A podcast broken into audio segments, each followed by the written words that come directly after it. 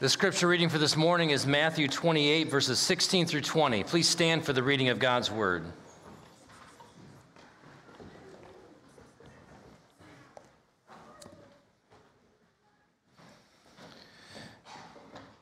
Now the eleven disciples went to Galilee, to the mountain to which Jesus had directed them. And when they saw him, they worshiped him, but some doubted.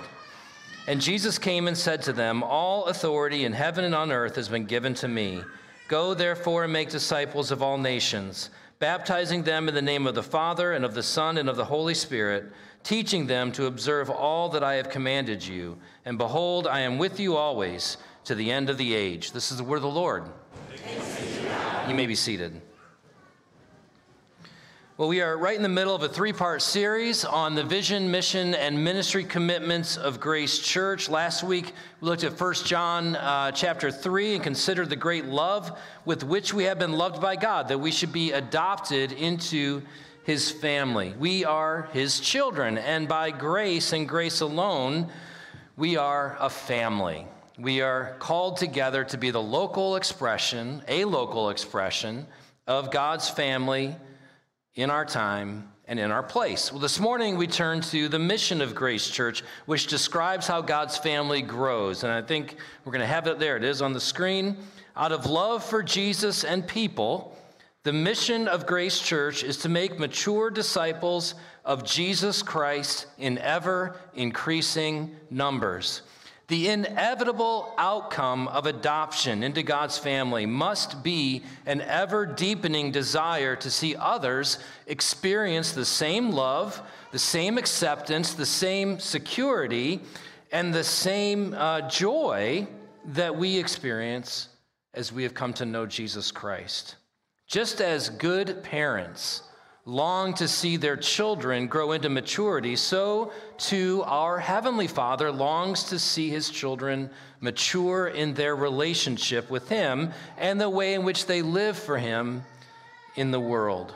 This growing up as children happens as we follow Jesus as his disciples, as we follow his teaching, as we pattern our lives after his life. We grow into the fullness of what it means to be God's children.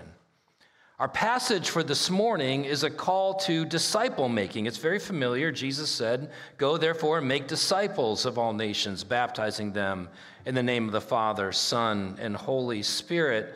We often associate this text with evangelism only, with, with sharing the gospel and going and telling people about Jesus and calling them to put their faith in Jesus Christ for their salvation. But that's just step one in the process of making a disciple. We believe that the church is called to the whole process of disciple making from beginning to end. And so, what is understandably often kind of separated in our thinking and, and even in our necessarily and kind of in the way we plan things that distinction between evangelism and discipleship is really an artificial distinction. They're, according to Scripture, the same thing, the one work of making disciples of Jesus Christ in ever increasing numbers. Our mission is nothing unique.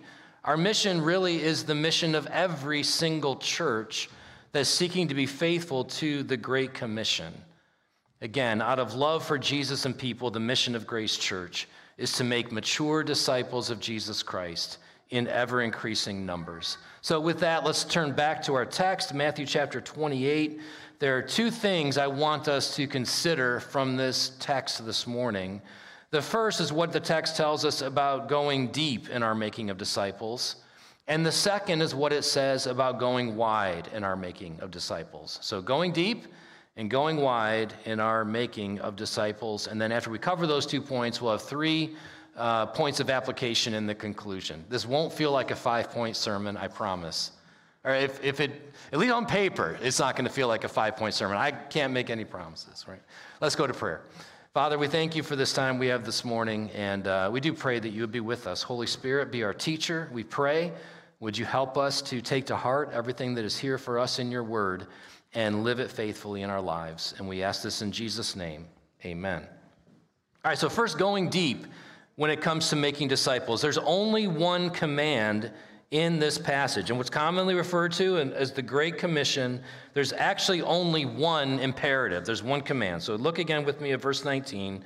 Go therefore and make disciples of all nations, baptizing them in the name of the Father and of the Son and of the Holy Spirit, teaching them to observe all that I have commanded you. The one command, the one imperative that's there is simply the command to make disciples. There are three participles that unpack what it looks like, how you do the making of disciples. Those words going, it's actually going in the Greek, it's not go. It's, it's, a, it's a participle with an imperatival force, in case you're into linguistics and stuff like that. But it's going, it's baptizing, and it's teaching. Those are the three ways in which disciples are made as Jesus unpacks it here in the Great Commission. So we're going to talk about going in a minute, but let's think first about those words baptizing and teaching. Baptism is a sign that points to many things in the Bible. It points to cleansing from sin, it, it points to renewal, it points to being dedicated to the Lord or dedication of oneself or one's child to the Lord. But supremely, what it points to is union with Christ being united to Christ through faith. We're baptized into Jesus. Jesus here says we're actually to be baptized into the name, singular, of the Father, Son, and Holy Spirit. So whenever someone says, Where could you take me in the Bible to teach me about the Trinity? I don't even, I do a word search, I don't see the word Trinity in the Bible. Well, here, here's a passage in which Jesus is referring to the name, singular, of the triune God, the Trinity Father, Son, Holy Spirit. Actually, in this passage, claiming divinity for himself, even. But Jesus is also saying here that there's a sense in which we are um, baptized into or united to God Himself Father, Son, Holy Spirit. There's a union with God that's signified through baptism, as Jesus describes it here in the Great Commission. All that reinforces the notion of the family of God to be joined to Christ, to be in a relationship with God as Father, is to be united to his people, to his family, as well as brothers and sisters.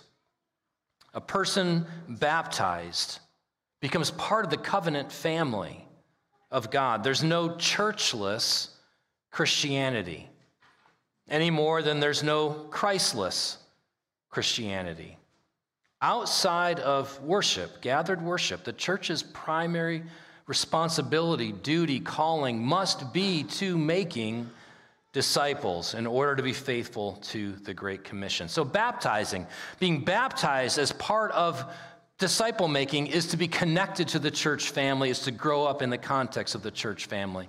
But Jesus also says, teaching them to obey everything that I have commanded. And that that all things literally means every last thing. It's like Jesus is saying, teach them everything I taught you. That's why the Word of God is so essential for the making of disciples. Now, kids who are here, how many of you play baseball or softball? Raise your hand if you play baseball or softball. All right. Can you imagine playing baseball without a base or without a ball? How many of you play soccer? Could you imagine playing soccer without a soccer ball or a net? How many of you play an instrument? Could you imagine playing a violin without a violin? Making music without an instrument? In all of these ways. How many of you like to read books? Could you imagine reading a book without a book? It's the same way when it comes to growing as a disciple, as a follower of Jesus. You know that your mom and your dad are, are teaching you about the Bible because they know that the Bible is central to understanding what it means to know and to love Jesus Christ, and it's true for every single one of us. Now, we'll talk more uh, next week about discipleship in the context of talking about our ministry commitments. But what's the key? Jesus said, teaching them to obey everything that I have commanded you. What is the key to, com- uh, to obeying the commandments of Jesus Christ? Jesus told us in John 15, abide in me. Abide in me. Discipleship can be thought of as the lifelong process of learning to abide in Jesus until we see him face to face. Discipleship can be thought of as the lifelong process of learning to abide in Jesus until we see him face to face. Now, if you looked in your bulletin, I, I, made, I made Catherine and Eric so happy this week because I told them about a book recommendation before the sermon. Like, oh. And then on top of that, I gave them like six books, or maybe eight. Eight. Nay, maybe 10. No, I think it was eight. There is a QR code in your bulletin. Please don't scan this now and go there. But I just want to reference this because I'm going to mention like four books in the context of this sermon. You're going to be like, Marc, but they're here.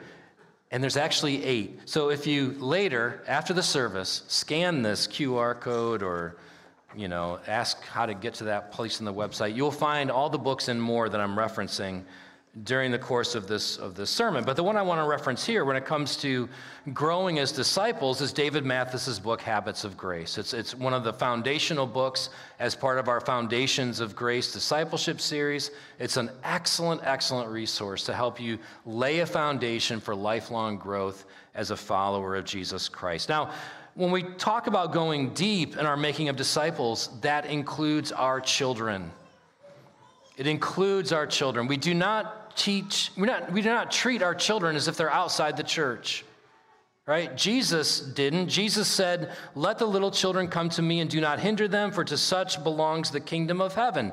The apostle Paul did not treat children as if they were outside the church. In Ephesians chapter 6, verse 1, Paul instructs the children. He assumes that they are present in worship. He instructs them and he says, Little children, obey your parents in the Lord for this is right. He's teaching them, he's discipling them. He's not treating them as if they're non Christians. He's not saying to parents, you got to go talk to those kids who we're not letting in here because they're not. No, he says, children, obey your parents in the Lord. Children are not treated in the Bible as though they were outside the family of God. They are welcomed and they are taught to love and follow Jesus. In a, in a Presbyterian church, they receive the sign of baptism because we believe that they are the right recipients of that sign as belonging to the visible family of God. But we don't presume upon their salvation either. We welcome them as part of God's family. We believe that God's promise applies to them, that they stand in a special relationship to God, not a saving relationship with God inherently because they're children of at least one believing parent, but they stand in a special relationship with God and are the proper recipients of the sign of baptism, of the instruction of the church, but we don't presume upon their salvation. They need to be born again just like you did and we can't cause our children to be born again. You, you can think of all of the discipling that we do of children, the discipling that you do of your children in your home, the discipling that takes place in Sunday school, in children's worship, even this morning, as uh, Abigail shared with some, them some glorious truths about what it means to be the family of God. You can think of all of that like stacking firewood in the fireplace that is their heart and their mind. Right, when they're little children, it's like little pieces of kindling that you put in there. As they get bigger, it's like bigger pieces of wood and then logs that you're stacking in there. But you can't light the fire. Only Jesus can do that through his Spirit. And so we pray that the Holy Spirit will bring the fire. We pray that the Holy Spirit will light the fire, will bring salvation to your children and to the children of this church, I hope that as, as you as adults were watching those children come forward, you were remembering the fact that Jesus said, Let the little children come to me. And perhaps during that time, you were praying for those kids as you saw them. Lord, may it be that they put their hope in you. May it be that just as they came forward for that children's message, they will go to you for their salvation. And may it be that these, these kids, there's so many of them, that they'll, that they'll stick together as well. That, that in the generations to come, these guys will have grown up to be, you know, young men and women, and then older men and women who have known each other and known their Lord for decades. May it be that God works in our children in such a way. But again, we don't presume. We pray that the Holy Spirit will light the fire even as we stack the wood in the hearth.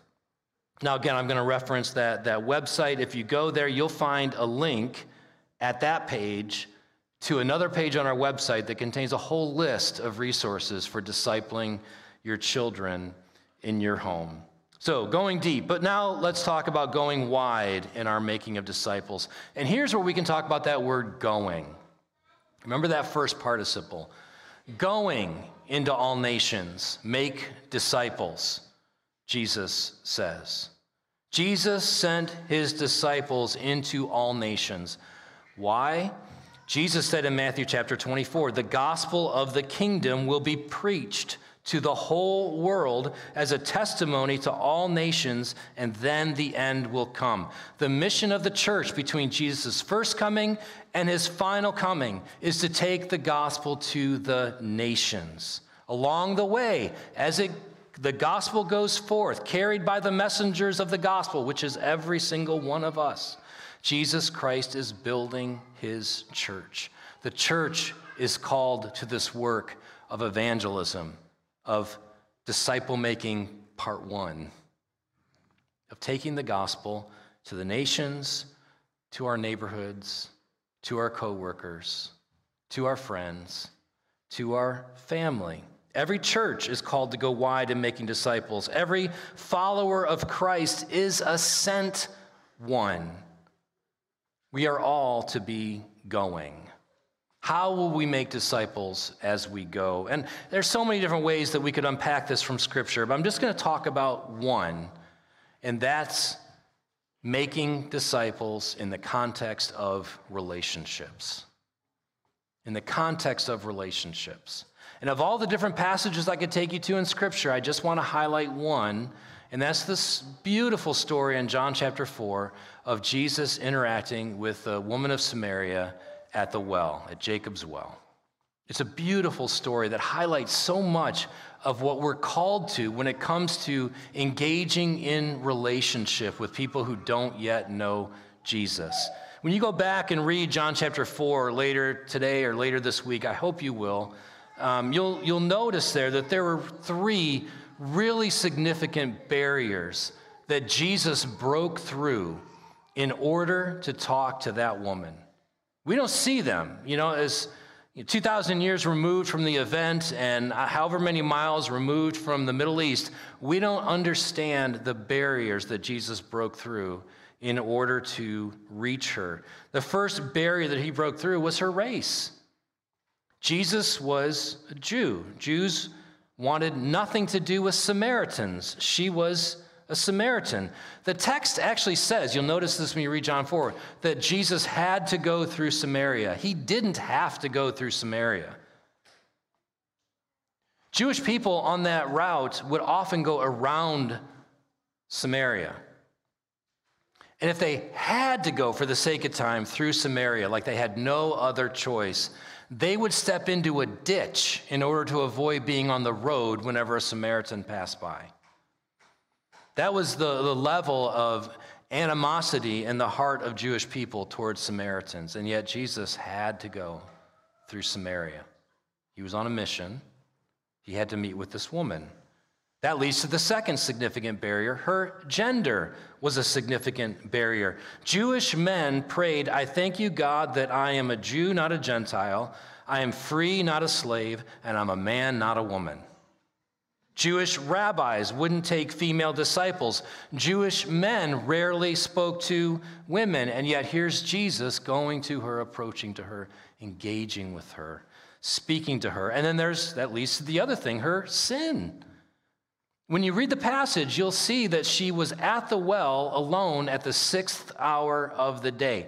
That was not the time that people went to collect water, that was in the heat of the day. Jewish, or, uh, the Samaritan women would go to the well in the morning before it got hot, gather the water for the day, and take it back. She was there alone in the middle of the afternoon. Why? Because the other women wanted nothing to do with her. Why might that be the case? Well, she had been married five times, and the man that she was with now was not her husband. Jesus pushed through all those barriers. He asked her for a drink of water. Again, Jewish men wouldn't use anything touched by a Samaritan. If they, if they used something that a Samaritan had touched, they would be considered ceremonial, ceremonially unclean. And Jesus went to her and said, Can I have a glass of water? In fact, he, he dignified her in, in a very real way by asking her to serve him in his need. He shared the gospel with her. In, in, in his own way, he shared that he, he, he offered her living water. Right? If anyone drinks of the water that I offer, he'll never, th- never thirst again. He spoke to her about her sin. He called on her to worship the one true and living God. All in the context of a really, even though brief, profound relational engagement. That really challenges us greatly, doesn't it? I mean, you could just think for a moment, what would the modern day equivalent be? Where would it be shocking for a Christian to go? It was shocking for Jesus to go there. Where would it be shocking for a Christian to go today? To whom would it be shocking for a Christian to have a conversation with? And yet, Jesus says, Follow me. Follow me. But how do we apply this principle in our everyday lives? Because that is, as challenging as that is, the, the right question when it comes to application is what do I do with this when I get home this afternoon or tomorrow? Here's an idea invite a neighbor over for a meal. How do we begin to develop relationships with people so that we can, as God provides the opportunity, get to know their story, share our story, and then ultimately share the story of God's grace, it'll be in the context of relationships. We live in an age that is profoundly anxious and profoundly lonely. I forgot to put the statistics in my sermon. Ugh. But I can remember this that, that, that, there was a survey done concerning anxiety in America. This was in 2018, so pre COVID. And anxiety levels in 2018 had increased by 40% over the previous 10 years. And then, of course, I've mentioned before the recent Surgeon General of the United States mentioned, referred to the era that we're in as a loneliness epidemic.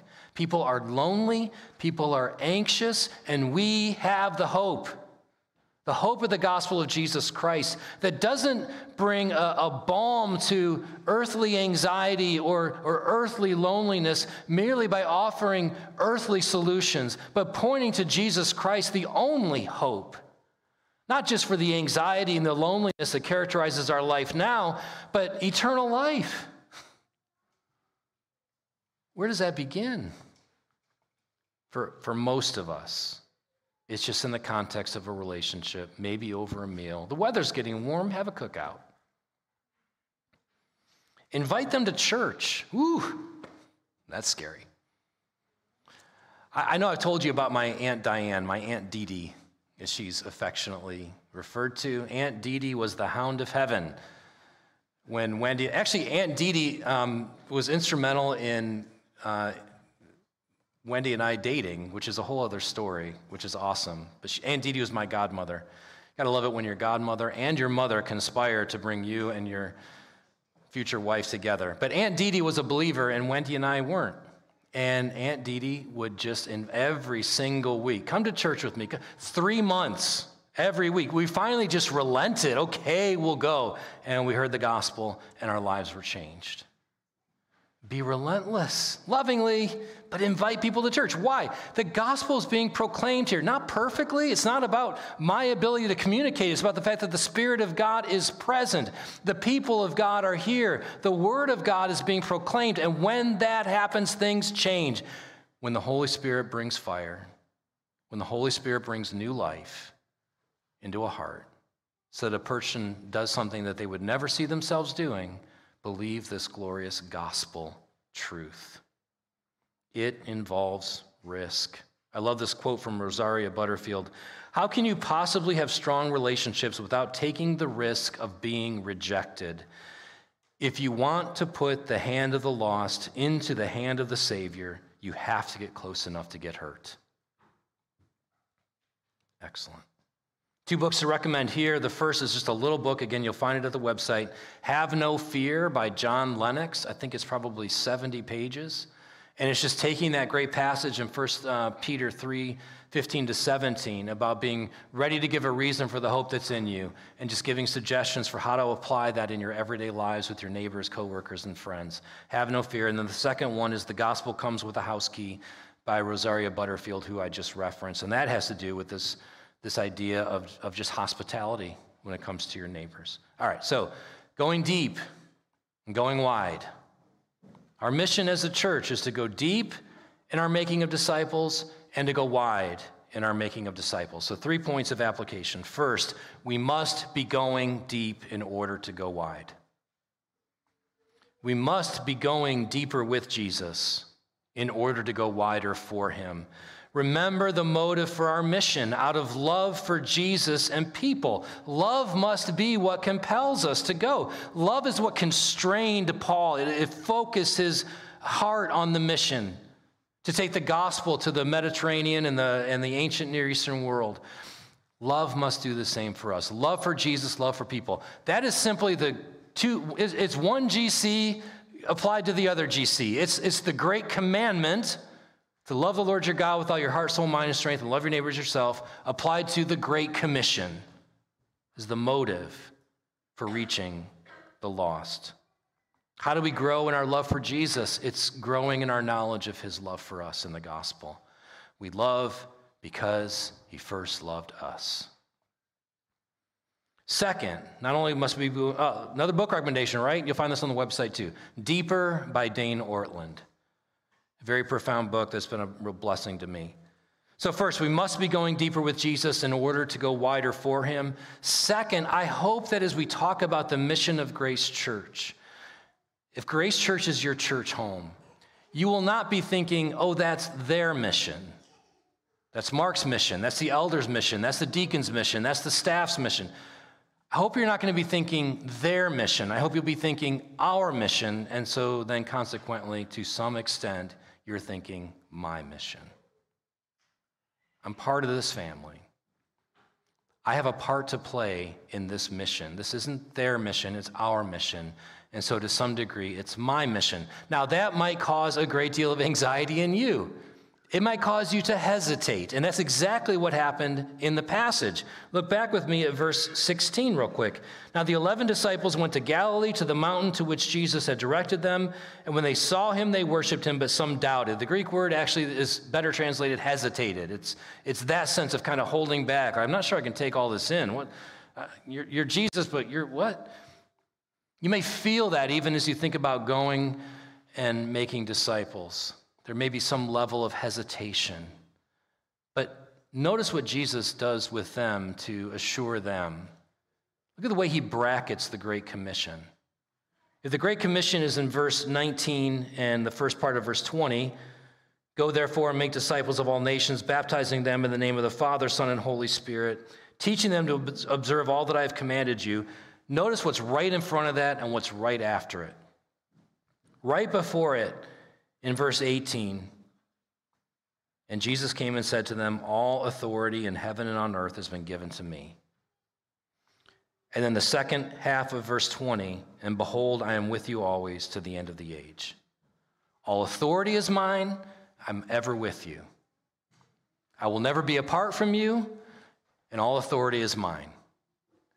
As we go sharing the gospel, as we go risking rejection to tell people about the Jesus that we love, we can go knowing that the one who we proclaim is the one who has all authority in heaven and on earth.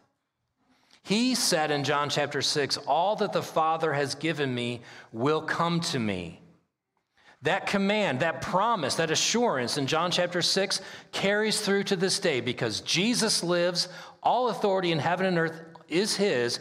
All that the Father has given him will come to him. We have the, the privilege, the opportunity to tell people about this Jesus, knowing that Jesus will capture their hearts if he is going to call them to himself. And he is with us as we do so. What a comfort as we seek to live faithfully to this great commission. So, not their mission, but our mission and my mission. Secondly, first, we must be going deeper with Jesus in order to go wider for him. And this leads to the third thing prayer.